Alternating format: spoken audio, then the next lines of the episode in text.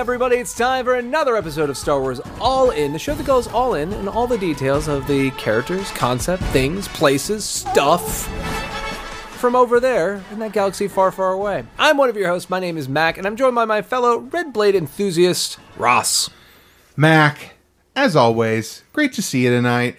We have a few really fun topics we're going to talk mm-hmm. about. Well, more downright evil and dastardly than fun necessarily. It's going to get dark. It is. It's going to feel a little dark, but hey, people seem to like that. So the first topic we're going to talk about is Darth Vader in the Dark Times. Basically, the period of time between episode 3 and episode 4, the reign of the Empire when evil ruled supreme throughout the galaxy. What was Darth Vader doing during all those times? Here at the height of his power.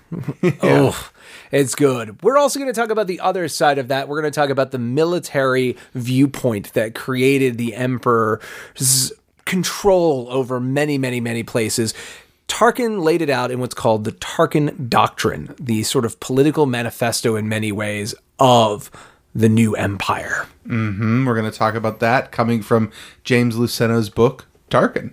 Mm-hmm. And then finally, we're going to head on over and talk about a relatively new concept in the world of Star Wars bleeding the Kyber crystal, which has uh, come about in a few different instances in new Star Wars canon with a couple of our different main characters. So we're going to talk about that. Yeah, you know what? It's going to be a really interesting episode. I don't want to say fun because we're going to go through some really dark stuff as usual. I'm just mention, I know we're going to get into spoilers. We're going to be talking about a lot of Darth Vader's story, so just be prepared for that. But otherwise, I hope you enjoy what's about to happen.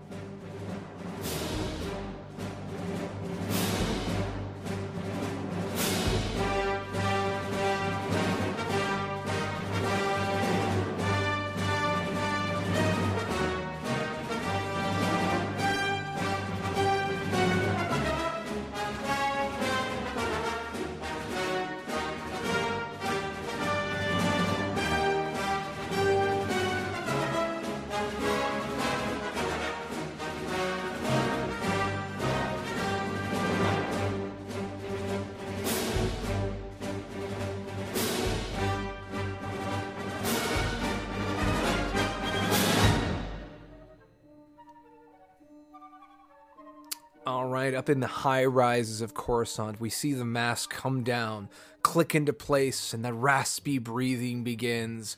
Lord Vader is pushed up onto his feet and awkwardly stumbles forward, ripping his restraints off with his newfound might of his cybernetic limbs. And then, in a fit of rage, learning that his wife had been killed by him, he reaches out with the dark side, crushing droids in the entire room as his master cackles on. And from that moment, Lord Vader is born as the cyborg we know him. And from that point on, Vader goes on to have a whole lot of wacky, kooky adventures around the galaxy, just chopping people in half and throwing guards off of, you know, cliffs and just uh, obliterating countless amounts of star destroy, you know, ships, fighter ships, and oh, just killing people left and right. He has just, it's just crazy. Yeah, Vader goes around and just has a well, let's just call it what it is. We're topic to now is Vader in the dark times, and they are dark, and he is doing his best to make sure that they earn up to that name. He sure is. He really is the poster child for the dark times. Now, if you're asking yourself why is it called or referred to as the dark times, well, that is because that's how Obi-Wan first describes it to us in episode 4. That's how we hear it, right? Mm-hmm. Before the empire, before the dark times, right? I mean, I flipped those. It's the other way around, but yeah, you get the But idea. the whole idea that a beautiful light in the galaxy has gone on as the Republic has been shuttered and turned into the Empire. Yeah. And the Empire reigns supreme at this point. You know, there's uh, these little rebellion cells that'll eventually pop up to challenge it. But, you know, the Empire kind of rises swiftly and powerfully. And a lot of that is thanks to the work Vader does in those 19 years for his master. And that's what we're here to talk about tonight. So we actually are going to pick right back up. There is a uh, about 24 issue run of a comic book called Darth Vader. Mm-hmm. um, Darth Vader, uh, do they call this one Dark Lord of the Sith? I can't remember. It does think it- have a subtitle. I think it. I think that was the subtitle. It's basically volume two of the Marvel yeah, it's run. the second Darth Vader run. So the uh, first run of Darth Vader takes place in between episodes four and five. The second run of Darth Vader takes place immediately after episode 3 Mm-hmm. and then at the time of recording this, the current third run of Darth Vader takes place between episodes five and six. Right. So that's where we're at. So we're going to pick up where Mac described. We're Mm-hmm. in Vader's chamber. He has just been assembled for the first time. All of his limbs have clicked into place. He's Mm-hmm. learned of Padme's death. He's screaming out his epic, long, uh, deep, boisterous no. Which you'll hear And- repeated in Return of the Jedi. As the, oh yes, he will. And as the Emperor laughs, Vader takes him and with his rage slams the Emperor telekinetically into the wall. Uh, you know, yelling at the Emperor, you know, you promised to save Padme, and he, you know, is feeling this pain. This all of the things that Yoda and Obi Wan warned him about, warned him about from the dark side. You know, the anger and the suffering and all that stuff uh it's all coming to pass. He's feeling it now in this moment um i think kind of in a finite way. And this is when he sort of accepts his destiny you know. Up until that moment on mustafar he really could have still you know come back and chosen Well, a different think- path but now he's kind of all in. I think the way we would describe it is he's had multiple chances to avoid his fall. And the tragedy of Anakin Skywalker is the fact that he can't escape his destiny. He was destined to become this figure. Because whether it's when he killed all those Tuscan Raiders because his mom and he felt terrible and he reached out to say, you know, am I a terrible person for that? You know, he tried to redeem himself. And then he tries to join the council and he tries to accept the mission of spying on the Emperor and he kind of fails at that. And then he does the right thing mm-hmm. of telling Mace Windu that the Emperor is the Dark Lord we've been looking for. And he fails at that. Well, not only that, hold on, I want to call out that one moment real quick because this is such a big moment because it's the start of Anakin's fall. We know that. But not Yes. only that, when Anakin and Mace are in that moment, you know, when at Palpatine is kind of laying there after his lightning has gone out, you know, Mace wants to execute him, and Anakin goes, That's not the Jedi way. And he's right. Anakin is making the same decision that Luke makes in episode six there Yep. by saying, No, this is not the right move.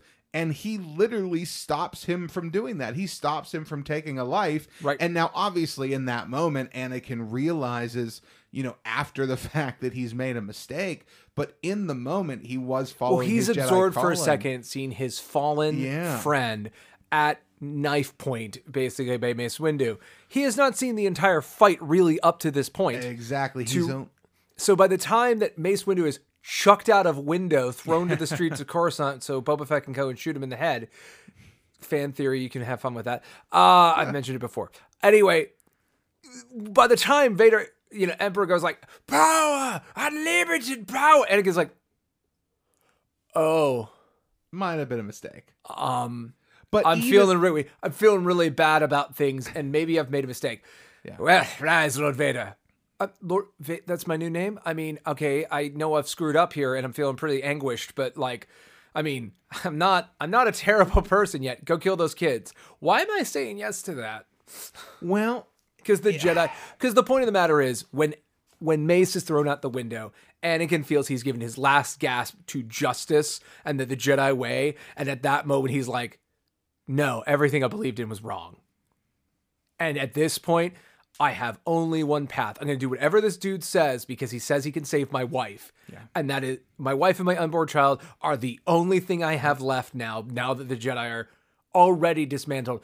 If I'm killing kids at the Jedi Temple, it is just making true what I already believe in my heart. And that's what gets us back to Anakin's throwing Palpatine against the wall of like, we had a deal. I had one thing that was keeping me together. Mm-hmm. One thing. Mm-hmm.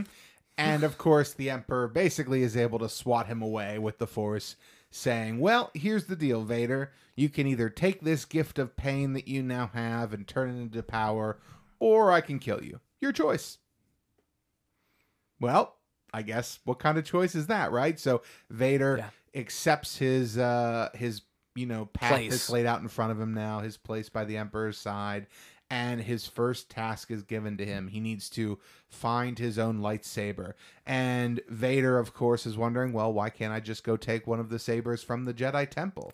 You know, because Vader is here on Coruscant being repaired, and Palpatine takes him outside and shows him the clones are burning all of the sabers from the temple. Yes. And we see them go up in flame and kind of explode as the kyber crystals inside them ignite. And uh, it's this really interesting moment because it's the first time we learn about this sort of canonical ritual of a Sith going to take their own lightsaber from a Jedi. Yeah. So the Emperor leads Vader to a planet where he basically drops him off and says, Good luck, go find a Jedi, get a lightsaber, and come back. And when they arrive on the planet, he's like, Well, there was a transport here for you, but guess it was stolen. This is why we need that law and order I've been talking about so much. and Vader just sets off across the desert looking for uh, you know his next step. So he finds his way, uh, you know, finds his lost transport, kills the people who took it, and basically sets off across the galaxy for a search, you know, his search for a Jedi. He makes his way to an old Jedi outpost where he's confronted by some clones, and of course, you know, the clones are on his side. He could just, you know, give them his clearance and commit them to stand down. But instead, he just kills them because you know he's Vader and he doesn't have a lightsaber, but that doesn't stop him. The thing we see through here is something that's been echoed in other stories about Vader um, post episode three, which is this is a man who is just a rage machine. He is in pain constantly. His amputations don't heal right. Yeah. His cybernetics don't hook up quite He's right. He's still learning. He's still understanding it. He's still beginning to feel it. his lungs still have the smoke and Mm-hmm. ash of Mustafar in them permanently.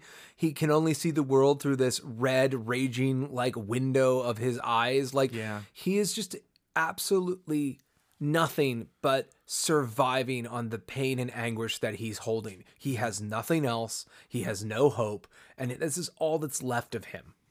So he uses that pain and anger that he has to drive him through these clones, killing them, finding his way into this computer system, and essentially doing an archive search for any Jedi that have taken what is called the Barash Vow. And now this is something that was introduced for the first time here in this story.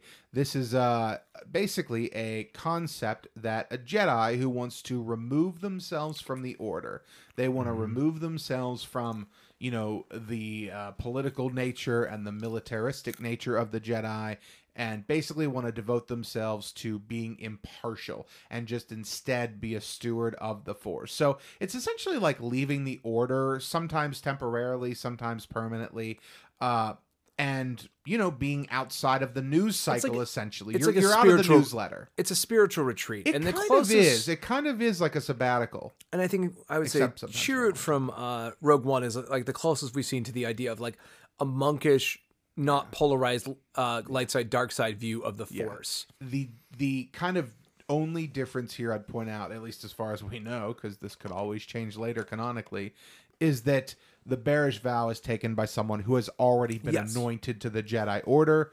But same concept, someone who's serving a purpose somewhere. Serves the will of the Force, but does not have a do is trying to escape the dualistic idea of Yes. light and dark. That there's just the Force. Absolutely. So, through his searching, he is able to find the name Kirak Infil'a. Now, this is a Jedi who we've never heard before, so don't worry, that is not a name you should know. And Vader basically is able to, you know, he finds out the location of this Jedi, where he is last known, uh, through this Jedi archive that he has broken into. And basically, Vader makes his way to the moon where the Jedi is at. Uh, now, he here we now learn who this Jedi is, and we find out that this is a Jedi who, in his time in whether you want to call it exile or contemplation, meditation, whatever you want to call it, this is a Jedi who has devoted essentially his entire life to studying combat and the way the Force affects him and his ability to essentially hone his physical body and his, you know, Again, a monkish, combat skills through the Force, I guess. a monkish, less anthropomorphized view of all this stuff. hmm So this Jedi, really, really, you know, kind of classic, uh, uh, you know, old man samurai look to him. Uh, and you know, he's uh, other than the fact that he's kind of shirtless and totally buff, but uh, you know, definitely kind of you know like the, the the top knot and the the graying hair, and you know, definitely been around for a while. And when he sees Vader, he um, you know, he's like, well, you know, okay, you want to fight me, we can fight. You got to come get me. I've been, you know, I've been uh, waiting for this moment. You know, now is my time. I'm being called back into the order, and my duty is to, you know, defeat you. Essentially, is what he says. So he says, Yeah. okay, you come meet me on top of the mountain where I stay, and we'll fight. And so he makes his way up the mountain, and as Vader follows him, these uh, the, the Jedi pulls away these doors, and this rush of flood water, you know, this water comes pouring out, rips away these doors to this dam, and essentially attempts to crush Vader. But Vader, even though he does get caught up in it for a second, is able to sort of part the water and make his way out of the shore, uh, only sustaining minor damage. And then later on, he's attacked as he makes his way up the mountain by some giant birds, but is Yeah. eventually able to crush them with the Force. So eventually, you know, the Jedi kind of says, okay, no more tricks. Come on up here. And it's just the Jedi and his lightsaber training droid left, who I think I didn't write it down, but I think the droid's name was something like RX Yeah. something like that. And um, it's been a couple. I read these at the very beginning of quarantine, so I'm trying to summarize and you know read the notes I took No, from back then No, you're as good. best I Well, can. the whole thing about it is like, yeah, he's fighting off this Jedi, and he's it's his first fight as the cybernetic being as he is. There's parts where parts of the cowling is getting ripped off, and he's just got the mechanical legs and arms yeah, running you can around. see his like knee joints exposed. and he- for most of it, elbows. You know, for up until this point, he doesn't really have a lightsaber he's attuned to. So it's like fighting with a secondhand weapon. And he's just getting used to what does the force feel like throwing it through this corrupted body. Yeah. Um, Yeah, so Vader, you know, he meets the Jedi on top of the mountain here and they begin their duel. Now, Vader doesn't have a saber, so he steals the training droids, Mm-hmm. you know, uh, not even a saber that's not even deadly. It's just, uh, you know, it's just a training saber. And so they begin this fight, but Vader's knee gives out, and essentially the Jedi is able to force throw him off the top of this mountain and, you know, splat. You know, Vader falls Right. and uh, loses consciousness for a time.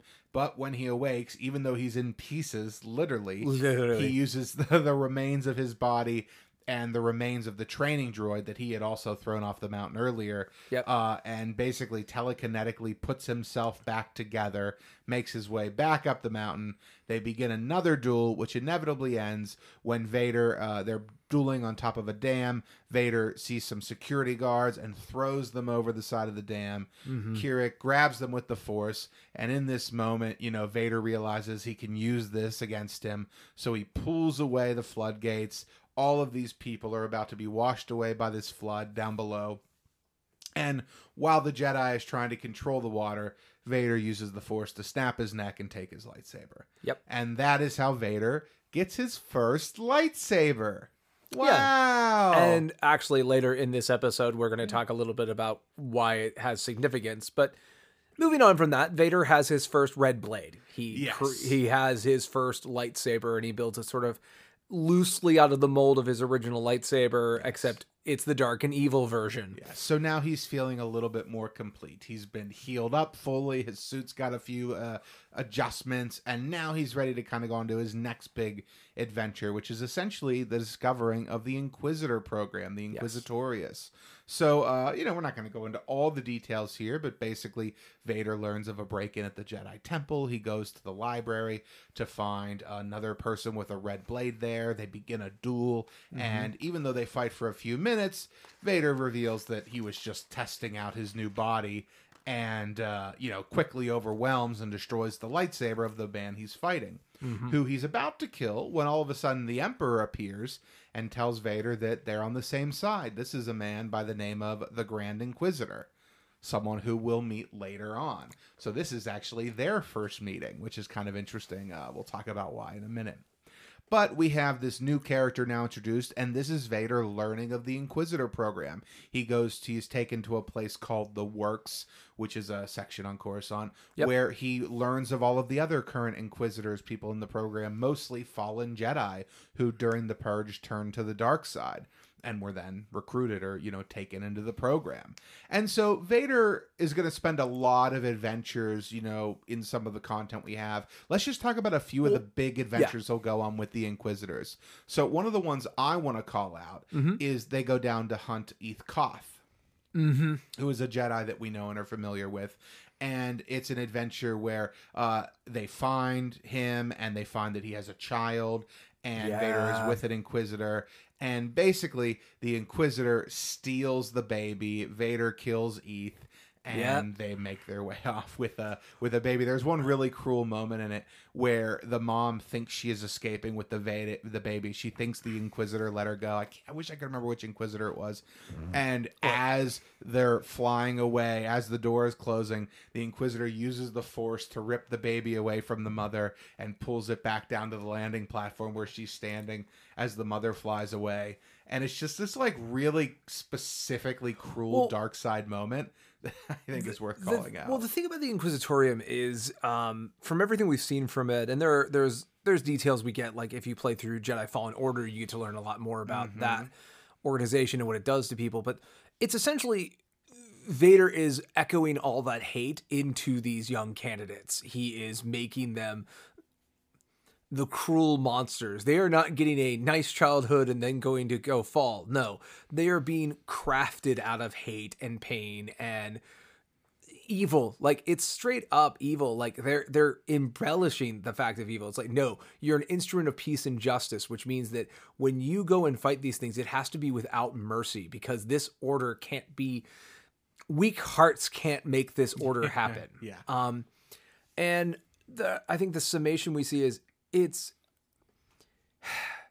it's also a very dark reflection of his time with Ahsoka. This is this is Anakin as a master. This is him having a crew of Padawans and what he would do with them with his newfound identity. And the identity is to be the worst kind of mentor possible. Just a slave driving, torture rearing monster. Mhm. And we don't necessarily.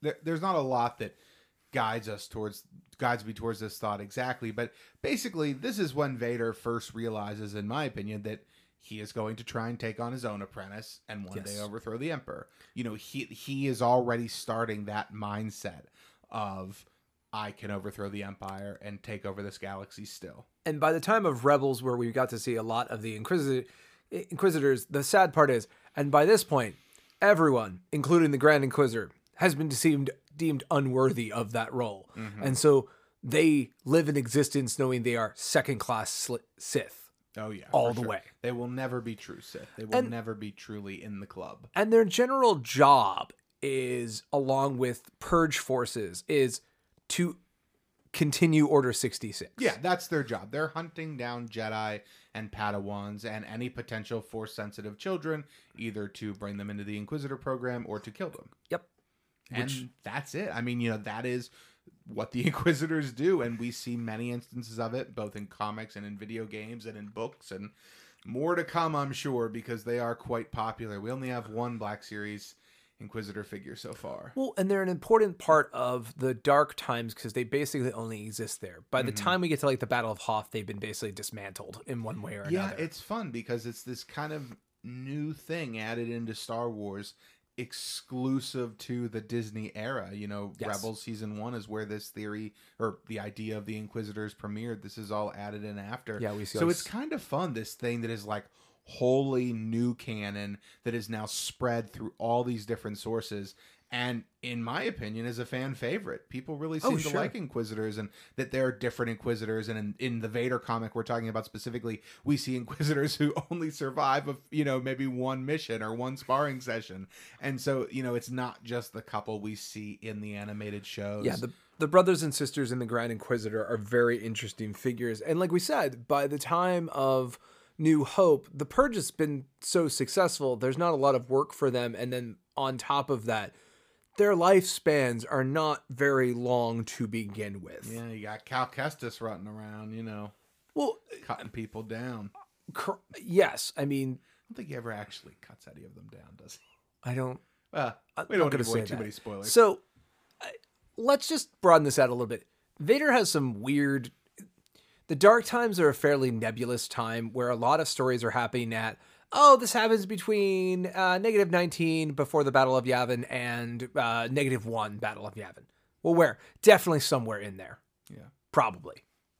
Like it's kind of loose. So let's hit some of the other highlights of current canon um you know some of the big picture stuff. So forms the inquisition and that firmly sort of establishes what vader's day-to-day job if you will Mhm, is. Exactly. my job is i am the leader of my master's dark forces the Inquisi- inquisition being some of the only people that really understand that siths are on top of the pile here in the galactic empire my other job is I am an important figure in the Imperial military forces. Now, we should talk about real quick one Oh. other interesting Vader moment related to exactly that. Sure. So there's a great moment in the comic books where Vader believes the Emperor has plotted a coup against him. Basically, the Emperor, he believes, sent bounty hunters after him who are very capable as a test. He Right. confronts the Emperor. The Emperor says, No, I don't test, I only teach. Well, I don't know what the Emperor teaching is like. That has got to be scary. But basically, this leads Vader to realize that it's probably this officer in the Imperial Navy who mm-hmm. doesn't like me being in control of him because I'm not actually in the ranks. And this leads to basically a, the Emperor gathering every officer in the new sort of Imperial Navy to, to mm-hmm. together in a room in front of Vader. And the Emperor basically says, Hey, Vader is second only to me. He is my voice. You listen to him as if he's me Yeah. and that's final. And then Vader calls up five officers and says, Anytime there is an attempt on my life, I will execute five officers at random. And then he kills them. Uh, one of whom he suspects is the one who attempted to assassinate him, but he's not even sure. That's just, you know, kind of in that moment Vader. That's the Vader we're talking about Well, it's here. about fear. A Vader who is so brutal and so unforgiving, he will keep you alive or in his presence as long as he needs you, or you can give him something. And after that, he just doesn't care. Right. And he'll only let you live if he can use you again. And that's who this Vader is. Now, that takes us through a lot of this Vader comic book, and we have a couple of Vader novels, or I should say, novels that feature Vader, and those are Tarkin, Dark Lords of the Sith, and Thrawn Alliances. Mm-hmm. Right. So, Mac, why don't you start by telling us a little bit about Vader in the Tarkin novel? Well, so Tarkin kind of shows us a lot about obviously Wilhuff Tarkin, but yeah, he is the main um, character. The the and if you want more details about that, we did that in an episode at some point Yeah, this did. year. Um, Sure. The thing that we do see is just how the empire is constructed. We see the decommissioning of all the, you know, Mm-hmm. all of the independent systems, the Confederacy stuff. Mm-hmm. Um, and this leads to showing us a few things again about the day-to-day operations of Vader. Vader's job is Vader is the empire's boogeyman. Mm-hmm. When a mission seems like we need to instill fear or no one else can seem to do it, this force wrecking ball, this personal pet and attack dog of the Emperor is sent out. And Tarkin ends up having a strange relationship with it, be, with it, and I'll say, yeah, uh, in the sense that Tarkin's one of the only people, maybe in the entire galaxy, who does not fear Vader. Because he sees Vader as the tool that he is. He sees the Emperor's value in this creature. Um, because Tarkin also believes that ruling by fear is the best way to take care of stuff. Um, and we see some of the things with uh, Vader, like we see his meditation chamber. We do, The the additional stuff he has to do just to stay alive. Um, we get to see how he interacts with the military forces. We start to get to see the fact that he is mellowing in a little bit of a way to what he is. Like there's a certain lack of agency I think you see in Tarkin that you don't see in that Vader comic book series in the sense of Vader is told to be here. Why? Cuz my emperor told me to be here. Well, what do you think about it? I don't think about it anymore. I am a weapon. I am a tool. I just do what he asks me of me. Um which plays at odds I think with later stuff we've been seeing more of the fact of the uh again, the I'm secretly plotting against the master because I have to. That's the Sith way. um and Tarkin's also a little bit weird because Tarkin's also the very first piece of canon um, in existence past the original movies and the two TV shows. Um, at least in, oh God, how long ago was that? 12, 13? 2013? 2013 so. when we came up? I think Um, so. Boy. And so I guess the best way to put it is we see that like I said, D- Vader is just this really actually, in my opinion, in Tarkin, where Tarkin is looking at him as, from Tarkin's perspective, kind of a position of weakness, this necessary evil kind of thing. Um, there's a certain, I think, melancholy to Vader of just the fact of he goes where he's told, he fights the fights he's supposed to. Melancholy is almost a good way to describe him. Yeah, he's just kind of there and then he turns it on and then he's just there again. He he doesn't have a presence outside of And- intimidating or fighting. Right, and you mentioned it, and I think that uh, Thrawn's Alliances really shows that because it takes a long time before Thrawn and Vader have any any working relationship. Yeah, at first they have animosity towards one another. Yeah, Vader's like, "I will kill you," and Thrawn's like, "I don't think that's a good good tactical move." All right, well, I'll wait because my emperor told me to. Now you show me your results, and if you don't, I will kill you. Yes. Like that's their relationship for like the first third of that book. It really, really is. And I don't want to, you know, we're not going to spoil that book, but there is one Vader moment in there I want to call out. Um, and that is essentially, well, actually, two now that I think of it. Uh, Vader has a fight with the Grysk, which are Yes. a species from outside the known universe on Batuu. right. So it's a very kind of interesting mix of, you know, this planet that was new at the time because of Star Wars Galaxy's Edge. So it's written into this book to kind of Yeah. tie it together. So not only do we get to see, okay, here's this v- moment that Vader has on this planet. He's got a cool kind of bar fight scene. Yeah. Uh, and then um, in that same novel, uh, Vader essentially navigates hyperspace using only the Force, not using a nav computer. Right. And I think that is a really rad moment uh, in kind of the ascension of Darth Vader and his powers. because I think what we're finding out in these these stories, um, because Dark Lord of the Sith is watching Vader bring an attack fleet into Ryloth to finally quell the rebellions of this, and Ryloth has done Herculean efforts with their resistance group that's been fighting occupation since the Clone Wars. Uh, Hera Syndulla's father is like the leader of this group, and they do this amazing effort that when this invasion force comes, they rip it apart. And they do a really good job of stopping it with asymmetrical warfare. But Vader and the Emperor who are coming on here survive.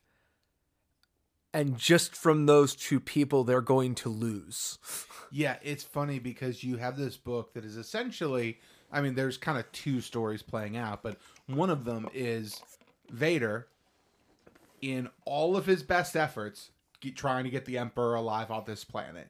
And of course, the emperor isn't actually worried, but this is the only time Vader ever sees the emperor in sort of distress. You know, he needs to rescue him. And This so is- Vader is just sort of this tool endlessly plowing through the forest trying to get out. And the emperor's just sort of sitting back by the fire, you know, nudging his roll cards, kind of like, get a load of this guy. Well, and the one thing about the Emperor is this is one of the few times the Emperor can't say, This is all as I thought. No, nope, didn't see this one coming, actually. um, Yeah, to be really honest, I'm, I'm not worried, but I. Yeah, your ancient I didn't see religion this one. Predict that missile blowing your shuttle out of the sky, did it, you old wrinkly bag? You, you old. Yeah.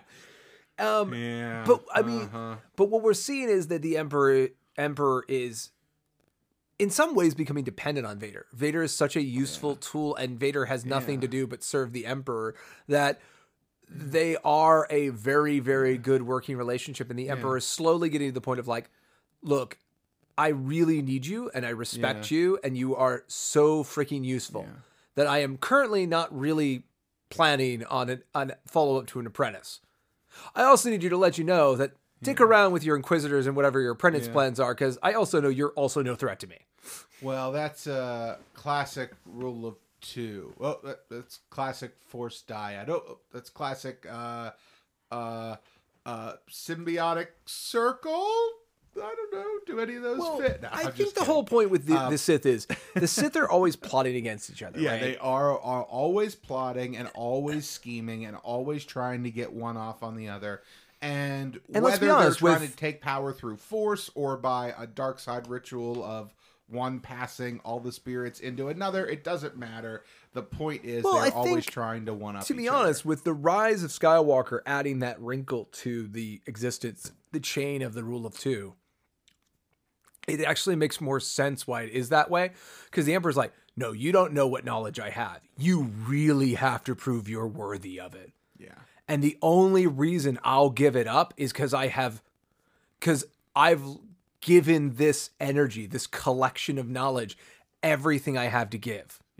It's only when I have nothing more to provide that you will trick me, kill me, and then you will inherit this gift.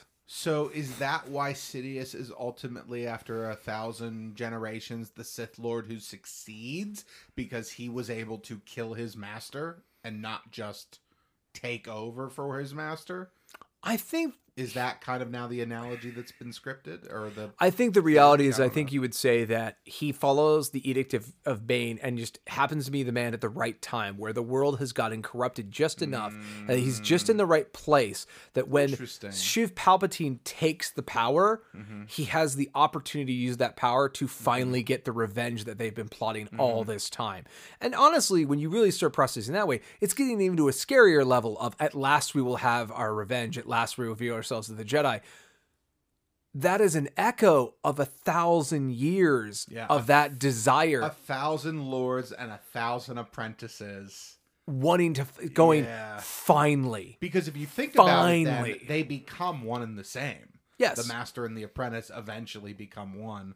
It's an, it's it's it's interesting. I'll, I'll give it so to you. so let's be let's so let's All frame right. that back to our narrative here which is that the emperor vader's the best thing he has but vader's diminished. He's not the jedi he was supposed to be. He's not the sith he was supposed to be. No. and so the emperor i think at this point sort of betrays his own ideals going like well i could trust vader to become powerful enough one day to defeat me as all sith look to their apprentices to do to become crafty to either get murdered by me and i've tried murdering him that's for sure.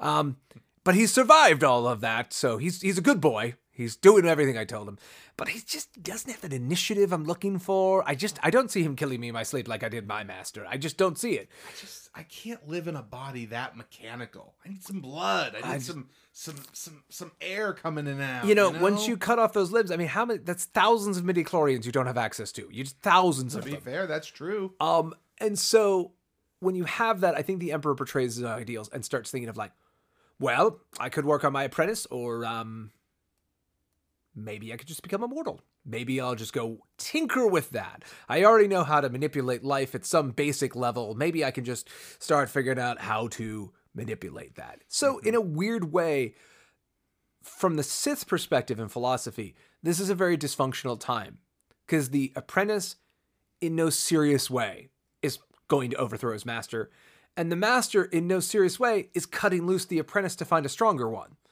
You know what I mean? They're Yes. both sort of just going in stasis, and for twenty odd years, it's one and two. It's CEO and COO just running the galaxy. And then eventually Palpatine thinks he sees a replacement. I mean, that's That's the hope. That's He's the- he thinks he can yeah, finally thinks get the the way the. Anakin he wanted. Uh-huh. Uh, something pure, something younger that he can twist and manipulate even Mm-hmm. more, and he's pretty excited about it. Now, the problem that's going to happen for him is that even with all of this stuff, even at the apex of Vader just being broken inside, there's still a little spit of hope. And one place we see this is in the end, we just talked about this, was the end of Clone Wars, where we see at some disclosed time, probably about what we're talking about, like somewhere after his establishment, he finds himself on this unnamed moon mm-hmm. where the Star Destroyer went down with Ahsoka. Yeah. And he finds one of her lightsabers. And at that point, you, as I articulated in the episode, like he knows Yeah. intellectually, he's like, Ahsoka's dead. No one survived this. And even if they did, they were marooned here. Yeah. They jettisoned all the escape pods. I haven't heard of her. I haven't felt her in the Force. She must be gone. yeah. But he grabs that lightsaber and he keeps it because he's still Anakin Skywalker and he still has to think that there's some way to reconnect with all these things he's lost. He still hasn't Mm-hmm. outgrown attachments. Takes it and puts it inside of his cloak and goes, "Ah, another lightsaber from my collection." No, you're That's- thinking you're that thinking of? Grievous. Oh, Yeah. Classic mix up. yeah, no, they're Classic mix up. well. To be honest, no, but let's just talk about it for a moment. There's a part of Anakin that's dealing with the fact of I am Grievous. Grievous is just that extra level of mechanical beyond me. But I'm doing Oh, his sure. warlord stuff. I Oh, am for sure. No, it's the, I'm the boogeyman of the army. Not lost. Yeah, I- I'm the boogeyman Yeah. of the army, and when the army is just not hacking it, or you know these troopers are too lazy, I'll come in, cut in half of them, and say, "Is anyone else have any protests?" and get the f in there and do the job that the master asks for. That's right. And years go by. Vader masters his mm, prosthetics. Yeah. And the next time we really see him, he is chasing down some rebels on Lothal. Yeah, that's sort of where we get to the bookend of we get to learn that after the failings of Agent Kallus on Lothal to rein in this insurrection, eventually it's starting to bubble up that wait, these rebel cells from multiple groups are trying to form together. That isn't okay. Send the boogeyman. and show up he does uh fighting his way through a facility uh you know lifting up a downed AT-AT off of off of top of him. Uh he really lives up to his name. And then a few seasons later after oh, a season later after scaring the bejesus out of Kanan and Ezra yes. uh he finally learns that Ahsoka is alive Yeah, and this is after we've seen the terrible how much of a boogeyman is. The Grand Inquisitor lets himself die rather than facing dis- disappointing Vader that much. Oh, yeah. He's like, no, if I die here, I'll just a plasma burn. I'll just evaporate in a second. Vader will not be that kind to me. No, he will not. No, he will not. And uh, while our characters, you know, the people we're seeing this story through, Kanan and Ezra, don't know Vader, the other character who we now meet, Ahsoka, sure does.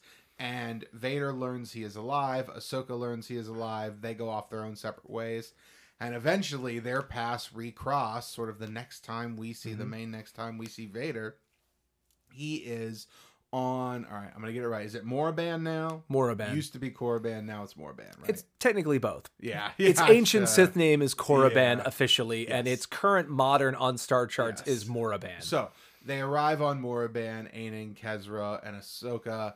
Uh, Maul is also there, and a couple of Inquisitors. But basically, we're going to skip all that because that's not the topic today. They get to the end of their journey, and Vader arrives, uh, coming down on his tie, uh, standing on top of it uh, in a really, really cool oh, way. it's so good. and him and Ahsoka have a fight. And during that fight, there is a big moment where uh, Vader's, you know, helmet gets damaged from a swipe from Ahsoka, and you can see Anakin's glowing yellow Sith eye shining through, and you hear his voice mixed in with Vader's respirator, and you have this moment where he calls out to her, and she turns, you know, thinking. This is he's Anakin. still- he's still in still there. in there and she basically says I, you know the, the the room is collapsing around them due to other situations. And uh Kanan Ezra Kanan recently blinded trying to get out of here. And Ahsoka says I won't leave you again. And Vader looking her down goes well then you'll die um uh, in, a, in a little bit more menacing way than that. And they begin their fight. And in that moment um the you know the room closes the door closes and we don't even get to see how the fight ends but this moment between vader and his apprentice uh her fallen teacher and at the end we know they survive but we don't know anything else about that we see vader emerge from the rubble Yep. still with his eyes shining through more damage on him looking like he's had a rough day boy do i love battle damage darth vader It's so good. uh, it is so good. But this moment, and you've talked about this before. You're the first person who I ever kind of heard say this out loud to me. But basically, when Vader learns Ahsoka is alive, and when they then have this confrontation, Mhm. that is potentially Vader's first step back towards the light. Yep. His first sort of moment where he chooses to you know do take a different path than the path he was on or to Yeah. understand that there are other options because his whole past life isn't dead Well, the whole thing about him is he, as Vader, needs to kill Ahsoka. Mm-hmm. The Master would not want. He's she's a Jedi. A Jedi needs to die. Yeah. Right. Order sixty six is still in effect. But when she shows the Jedi path of like, I'm not going to leave you, he's reminded of like, this is Snips. This is my surrogate daughter. The, I'm feeling something about this. I'm feeling a conflict about this that I Darth Vader shouldn't feel this conflict. Mm-hmm. But he's Anakin Skywalker, and I think visually that's why we see the eye through there is so that Ahsoka can go like, "You're still in there, like literally, I can see you."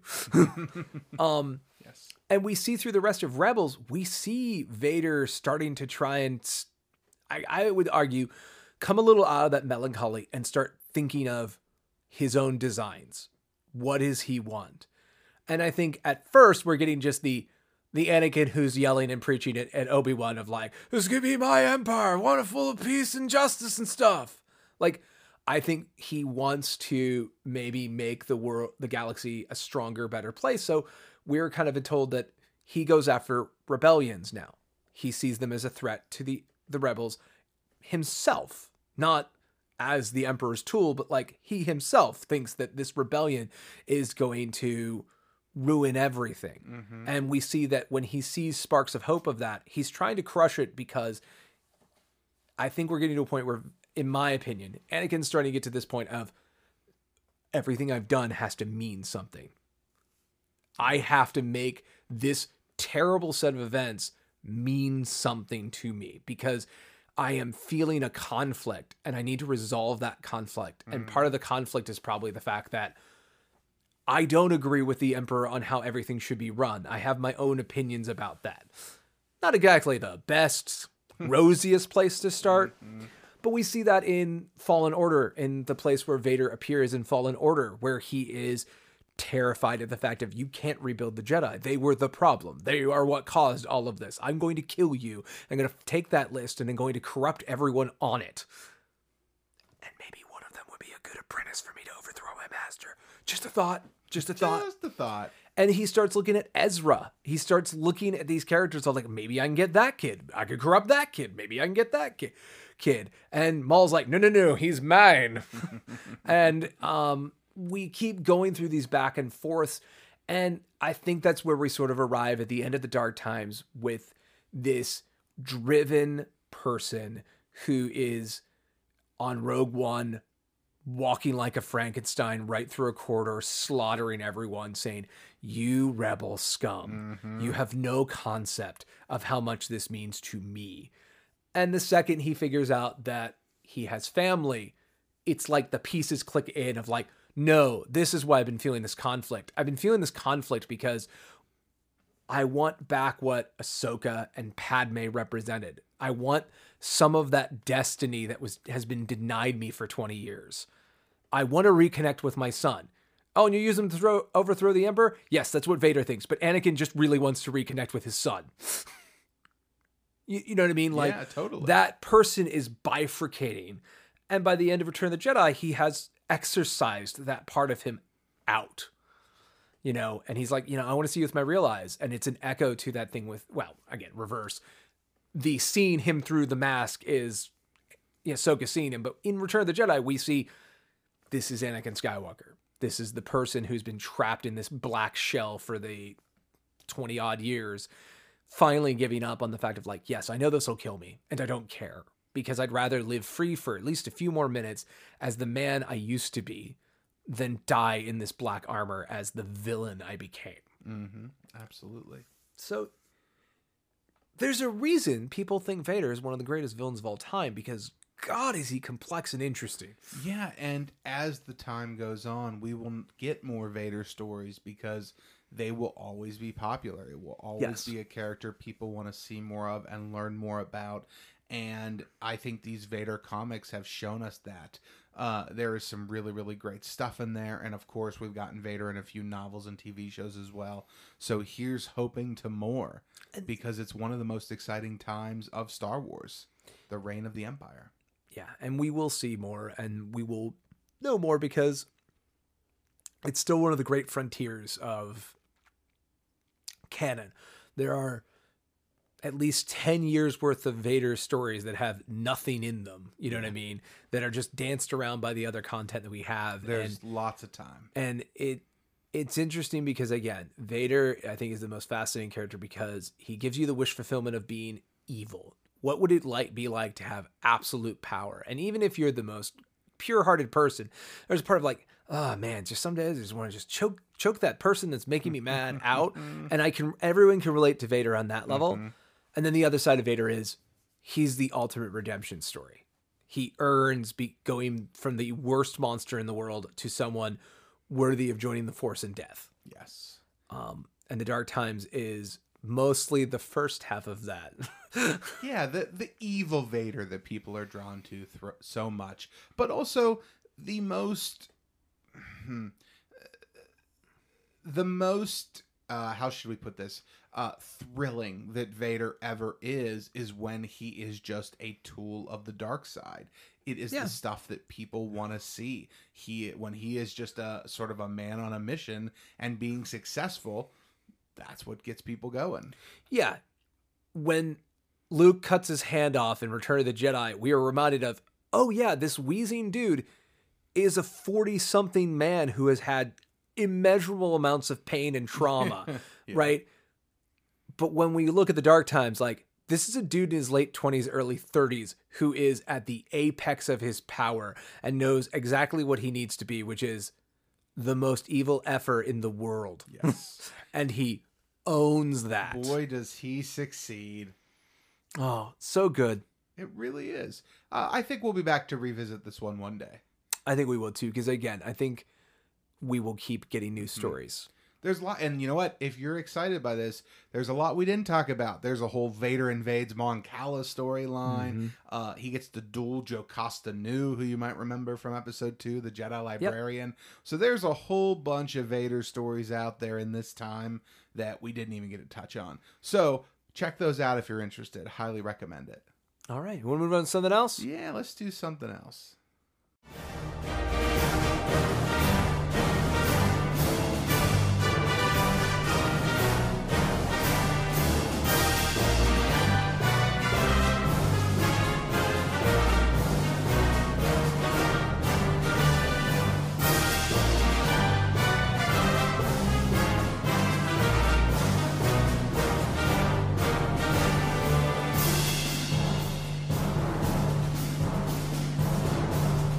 Fear!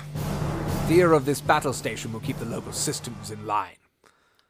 Wilhuff Tarkin, zero BBY.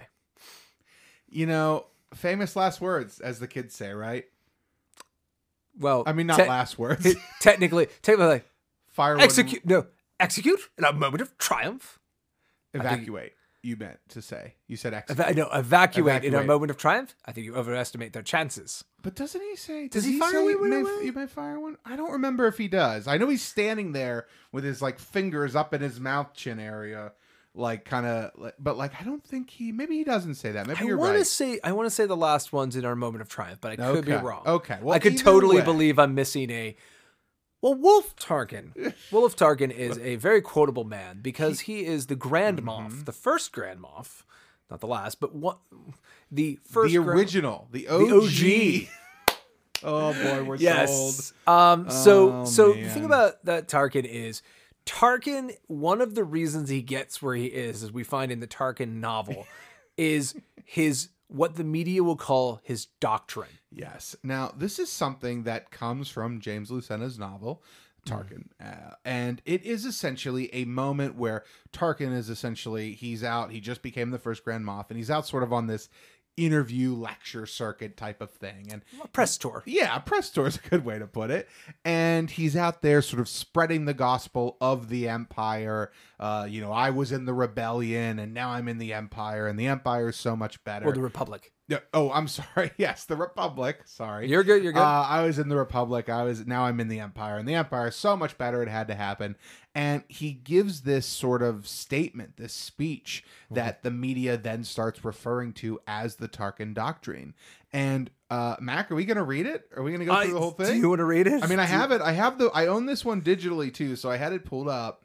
Um, so Tarkin was quoted as saying. The factor that contributed most to the demise of the Republic was not, in fact, the war, but rampant self interest. Endemic to the political process, our ancestors engineered the insidious pursuit of self enrichment grew only more pervasive through the long centuries and in the end left the body politic feckless and corrupt. Consider the self interest of the core worlds, unwavering in their exploitation of the outer systems for resources, the outer systems themselves, undermined by their permissive disregard of smuggling and slavery, those ambitious members of the Senate who sought only status and opportunity.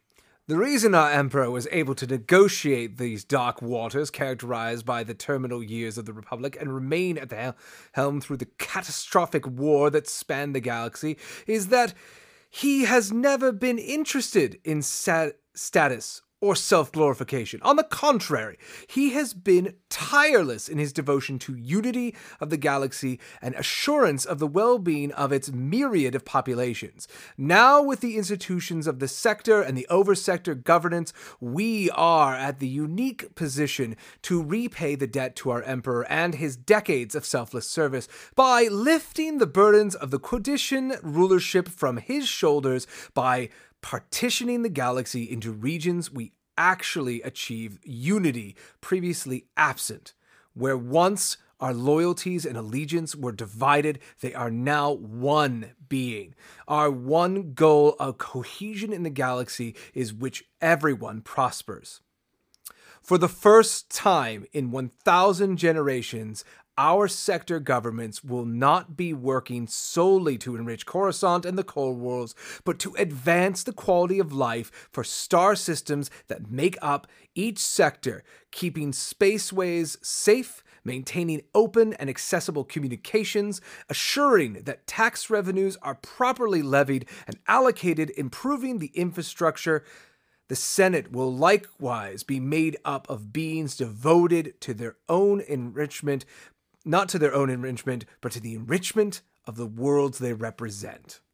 The bold vision of the future requires not only the service of those immaculate reputation and consummate skill in the just exercise of power, but also the service of a vast military dedicated to upholding the laws necessary to ensure galactic harmony. It may appear to some that the enactment of universal laws and the widespread deployment of a heavily armed military are steps toward galactic domination, but these actions are taken merely to protect us from those who would invade, enslave, exploit, foment political dissent, and to punish accordingly any engage in such acts. Look at our new military not as trespassers or interlopers, but as gatekeepers, here to shore up the Emperor's vision of a pacified and prosperous galaxy. Those are the words of Wilhuff Tarkin recorded in his press tour. Wilhuff Tarkin is doing an amazing job of, one could argue, whitewashing, but I think it's actually genuinely his perspective of why the Empire was required in the bones of the Republic. Mm-hmm. Because he outlines from a political standpoint the primary problem with the Republic, which was power was concentrated in the already wealthy and the already elite. The core worlds made all other regions of space serve them. And what we see here is the nobility of Sheev Palpatine can be drawn up as a person from the Outer Rims. Naboo is a prosperous, well loved world, but it's not in the core. It's not one of the main movers and shakers. And so he can cast himself as a noble figure trying to fight for you, the little people.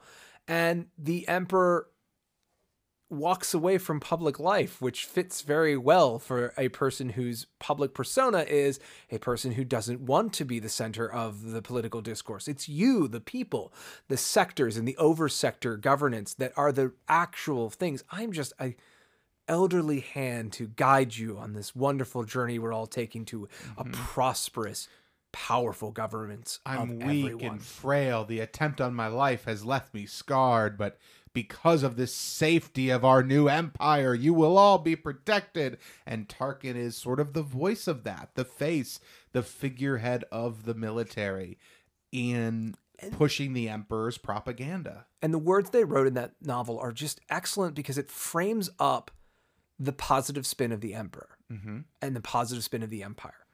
And it reminds us that while it's easy for us as kids who grew up watching Star Wars to go, Why would anyone let these black hat evil people rule the galaxy? When you become an adult and more nuanced and look at the political landscapes of your world and nations and other nations, and you realize how easy despotism is to actually enable, you start realizing it, it's all based on the idea of humans, as a general course, do not work against their own self interests. So people want to believe that no matter how bad of a situation they're in, it is somehow working towards a greater good. And we have done probably more evil in our world under the banner of for the greater good than probably anything else. And Tarkin here is establishing the fact of these rich core world elites that the majority of you are not are monsters and they have betrayed you and the entire republic is broken because of them. We are going to redraw the entire political landscape. You're not planets anymore. Planets are little local governments that join a sector and then join to an oversector. We are taking a broader picture, a more unified vision.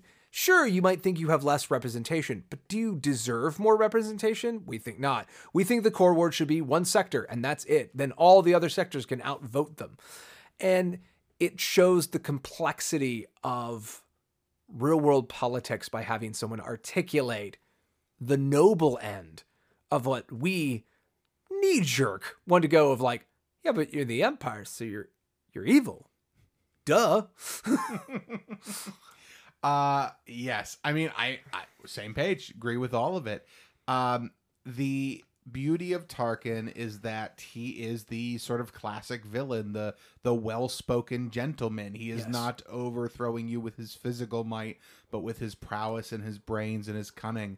And having a character in Star Wars who so classically embodies that with a fantastic actor like Peter Cushing Yes. and with a fantastic uh, actor like the ILM computer that brought him to life, uh, you have this character who represents something in Star Wars that we don't get from the Emperor and that we don't get from Vader. He is a different kind of evil, and honestly, the closest we see to him really is Thrawn.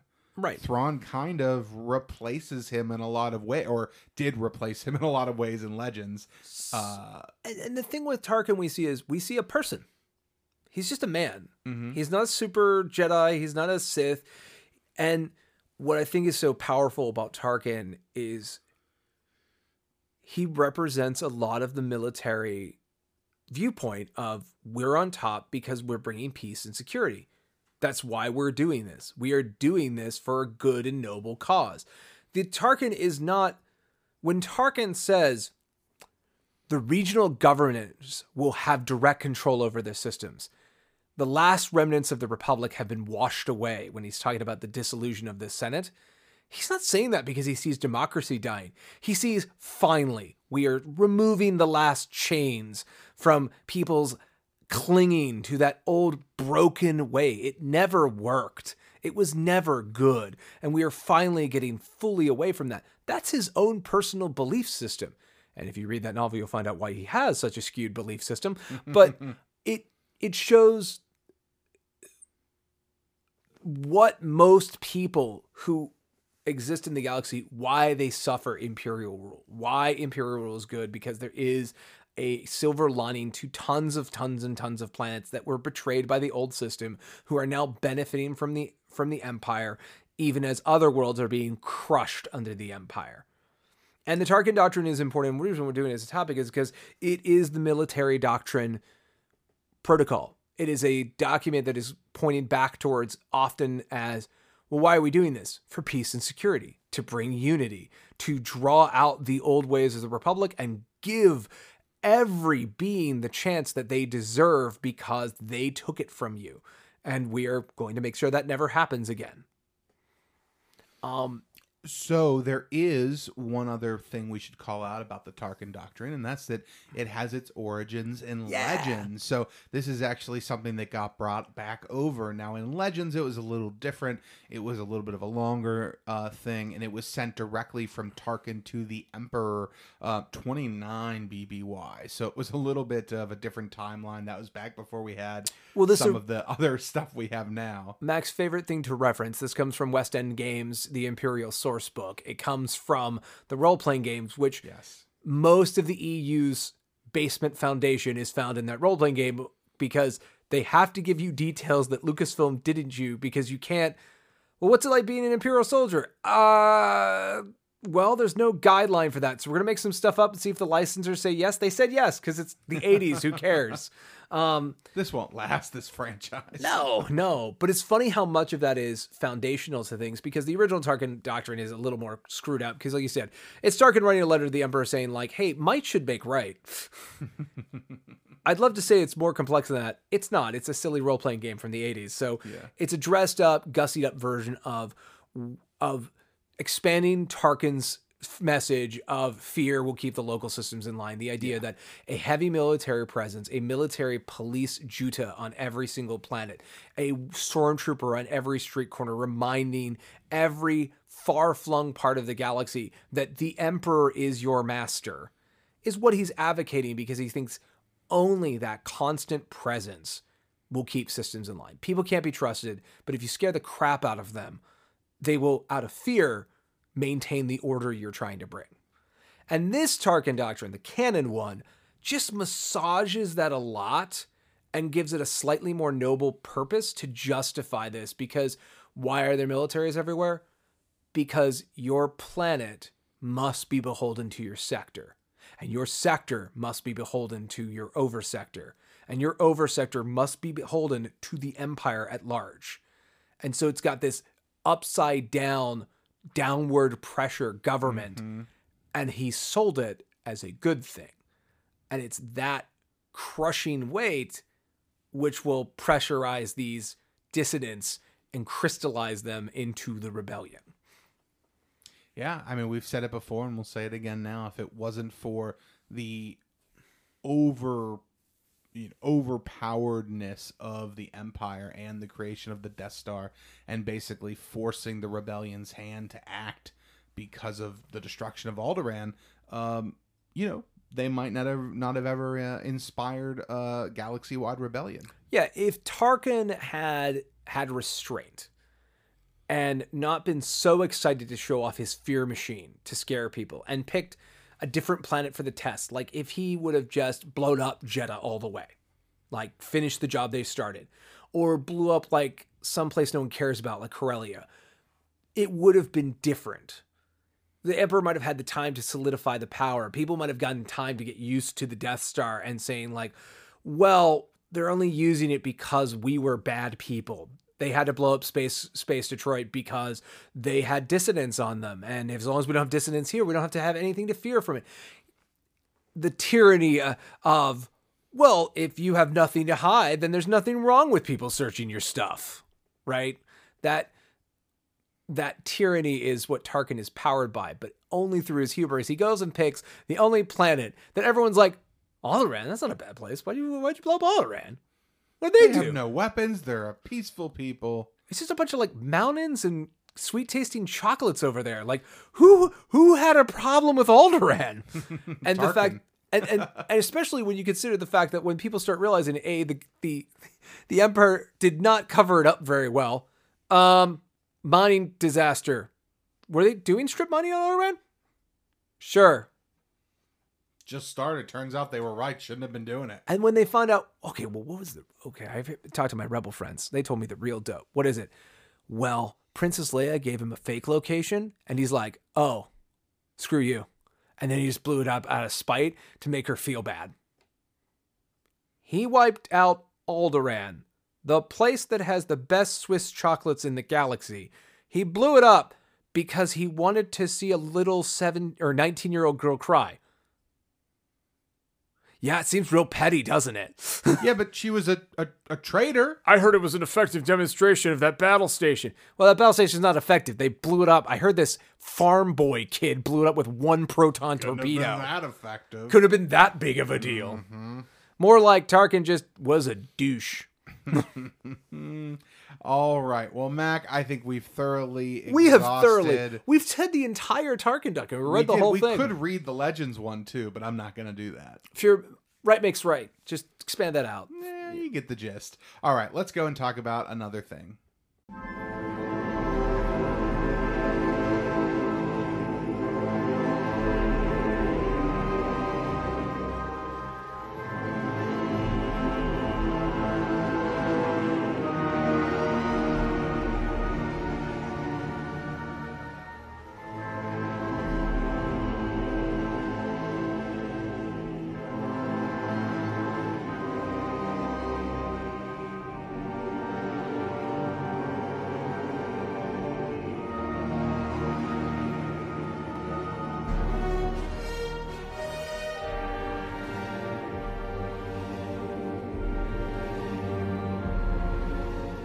You ever just wish you could take your anger, your hate, your sorrow, your suffering, and just pack it into a tiny little rock? Just pour all of that ichor from inside in you. there, just yeah.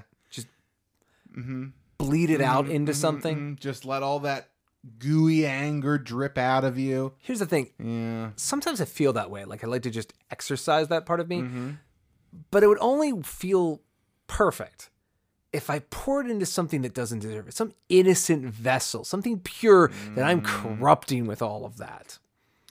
Well, I think I have something you're gonna like. Ooh. It's called a Kyber crystal, and as long as you Ah. take it from a Jedi, you can corrupt it. So kyber crystals, we talked we've talked about in our is that our first episode? Back in year one, we talked about kyber crystals, and we established the fact that in current canon and understanding, kyber crystals are part of the living force. There is something about them that is alive, and because Sith are evil, they want to hurt that living thing. They do. They want to take their pain and their suffering and they want to basically give it to something else so it can feel what they're feeling and therefore serve them better. Now, we first hear about this concept of bleeding the crystal when Palpatine says to Vader, Hey, you need to take a crystal from a Jedi and make it your own. And mm-hmm. Vader, as we talked about in our first topic, earns his crystal by stealing it from a Jedi and killing him for it. He then takes his crystal to Mustafar, where the Emperor has told him there is a dark side locus here. You can bleed this crystal. He dismantles Kirak's lightsaber. He takes the crystal in his hand, and as he begins to pour his anger and his hatred that he's been accumulating over these last days into it, he experiences a vision. And it's a vision of him turning from this place, leaving this hellish world, going to Palpatine on Coruscant, killing him, and then finding Obi Wan and begging for his forgiveness. But in that moment, he snaps out of a vision of what could potentially be and realizes, no, this is the path I've chosen, and begins to continuously pour more hate into that crystal, making it shriek out in pain and eventually turn from its, uh, you know, greenish blue hint to red. it kind of gives us the idea that much like um you know going to the force cave is this journey for most jedi of you have to face some unknown about yourself. You have to see that dark reflection of yourself and dismiss it. It seems like the kyber crystals like general defense mechanism is like what if you went with the more hopeful light side thing how about that no oh well i tried um, because he does. He sees a chance to escape this, and yet again doubles down on being what he is. And as he pours all that hate, that crystal's hue gets twisted and broken until that crystal is almost black red. hmm And this is Vader's first true own corrupted lightsaber crystal, and presumably the crystal he uses continuously, as far as we know. Yeah, it doesn't seem like Vader loses his lightsaber as often as Anakin did. no, he's got it like a you know go-go gadget retractable string or something that he can uh, use to bring it back to him. well, and he's got a sure grip on it. He barely needs to use two hands most of the time. I mean, he's That's true. when you got a robot grip, you're like, okay, and ratchet engage. Yeah, no, that's not going anywhere. Yeah, that's a very very fair point. Uh, now there is one other character who we have now canonly seen go through the same process, which has very firmly established of, in theory, every Red Blade has done this. Yes. Uh, even though these are the only two we've seen, this one comes from the Rise of Kylo Ren comic. Uh, so, you know, potential spoiler for that. Uh, our main character, Ben Solo slash Kylo Ren at this point, has his own crystal now because remember, he's not a Sith. He is just a dark side force user. Uh, Yeah, he's he just takes- a fallen Jedi. yeah, he takes his own crystal and attempts to corrupt it. But as he does, as he pours that hate into it, he actually damages it and cracks it and splits it in half. Uh, of course, representing, you know, Ben's call to both sides of the Force. Right. And that is why his lightsaber has that crackling effect and those emitters on the side because he was not able to successfully bleed his lightsaber yeah, when the energy hits that matrix, it does form a blade, but it's unstable, and he has to vent the extra Mm-hmm. energy out the sides. And it just represents, again, who Ben is, which is why maybe Vader had to go back to Mustafar. Perhaps dark side energy helps focus and make that ritual perform well. Mm-hmm. Now, in previous canon, these were generally referred to as the red sabers were um, synthetic. And that seems to no longer be the case. I mean, maybe it is for the Inquisitors. I doubt they all have cool, cool Jedi lightsabers that they've corrupted because they don't get to be real Sith. Again, the rule of two is two of it's very well established. Yep. But the point of the matter is, true Sith, all the ones we've seen from Maul to Palpatine to uh, Kylo Ren, all of these folks have gone through and their lightsaber, which is a red lightsaber, isn't just the Sith lightsaber. It is a totem of the corruption of what Jedi try to be. And oh, it's such both those scenes are just very so very well done good. Really the uh, you know charles soule and what what some of these creators are doing in the comics really is some great stuff so if you haven't checked out the uh you know second darth vader run uh, the one that takes place immediately following episode three, or the Rise of Kylo Ren comic miniseries. Highly recommend both of those. Well worth checking out. And if you want to get your own corrupted crystal, you can go to Batuu and pay whatever it is, twenty dollars for one, and then you too can have your hate and villainy poured into a small crest, small little piece of glass. hmm you can, and if you're lucky, maybe someday some Jedi will come along and take it from you and purify it. But that's something we'll talk We haven't. about. I was gonna say another we haven't actually. We don't know if that's possible, do we? No, we do because Ahsoka does it. Oh, that's right. She Yeah. does. I take that back. You're right. We do. Um. So yes, but you know we'll save that till there's a little bit more uh, fodder in that canon for us to you know for us Yeah, to unpack.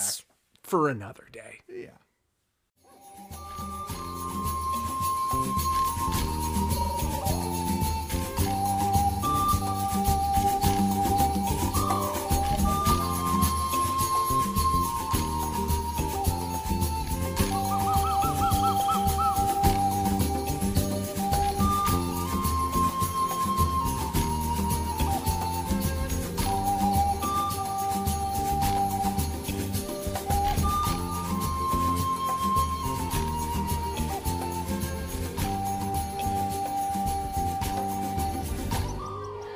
All right. I I need to go take a shower. We've been talking about a lot of evil today. Oh yeah, you feel kind of gross over I there. feel a little, yeah, a little unseemly. I get it. I get it. It's been a very evil feeling day in a lot of ways. Um, the dark side presence is strong. We might have built this on top of a cave or something. It really does. It's funny how that works. Um, this was a fun one. It, it's nice. Yeah. to talk about some good topics that we, uh, you know, the Tarkin Doctrine. That was a fun one. We don't normally think about. And Yeah. what a fun uh, little tidbit pulling from James Luceno's book. And you know, I'm a sucker for anything that has been uh, legends and has been brought back into canon. I always like those little tidbits. And something like that represents the correct journey of like, hey, this is a good idea. Let's just polish this up into something that's more of a 21st century view of it. Yeah. And we'll end up with something that really sticks and makes Star Wars a place. For sure. And it makes our job that much more fun because Yes. we get to try and figure out the differences. And, uh, you know, that was one I didn't know. I remembered it from the book, from the Luceno book, but I didn't remember or know it from Legends at all. Yeah, and I knew- and and I did. Um, but that's just because that was the Tarkin doctrine was very much just the uh, you know, hey, Team Evil, this is this is our motto. Um, Yeah. and then talking about red blades and just sort of getting into that new little wrinkle that's going on Mm-hmm. in uh, current canon, which is still really new, all things considered. A Um, and the ever evolving story of early Darth Vader Mm. and just where he's coming from. It's it's a story that's going to keep on opening up and be wider and vaster and more complex as we go. But even all, I, I I feel that like there was a floodgate of this information like right when uh episode three came out. There was that at the time now Legends novel. uh, Dark Lord, The Rise of Darth Vader. yeah, I think about that and I'm like, That book was, that was great. it was. But I feel like even right now in canon, thanks to especially things like Rebels and stuff, I feel we have more can- canon information about Vader in that time than we did EU Oh, for of him sure, in that time. for sure, for sure, for sure. Yeah, that that book is a sort of uh, if you want a Legends novel to read, highly, highly recommend it. Um, Yeah. but that that novel is essentially the equivalent of what this comic book run we were talking about is. Koga Run Um, is very a much a canonization of the best parts of that and a reconfiguring of what we what we now consider is should now that we have Clone Wars, we know where he should end up at that time. For sure, for sure, yes. Uh, fun episode. Yeah. Yeah. I uh nothing new in the world of I mean anything new? I mean I've, I'm playing Squadrons a little bit, but not really ready I- to talk about my opinions on it yet. I have made a short-sighted decision to upgrade my uh, VR rig, which is already more trouble than it's probably worth. But as soon as I get that running, I'm looking very forward to playing Squadron the way it's meant to be played. Oh, I have no argument there. I'm sure it's going to be great. it's um it's gonna be pretty amazing. I hope you enjoy. and uh, and and now we're just on that very uh, you know we're, we're only a couple days away from the Mandalorian season two, and Oh my god, on the day this releases, we will only be 9 days away. We've never been closer. This is the closest we've ever been. Till then, I'm Mac, And I'm Ross. and until next Wednesday. May the force be with you. This production is not endorsed by any other property and is the sole responsibility of Mac Purvis III, Ross Greco, and those involved in its production. It is meant for entertainment purposes only. Other than content provided by this production's providers, all music, music clips, sound bites, rights are reserved, and their respective owners have not endorsed any aspect of this show. Copyright 2020.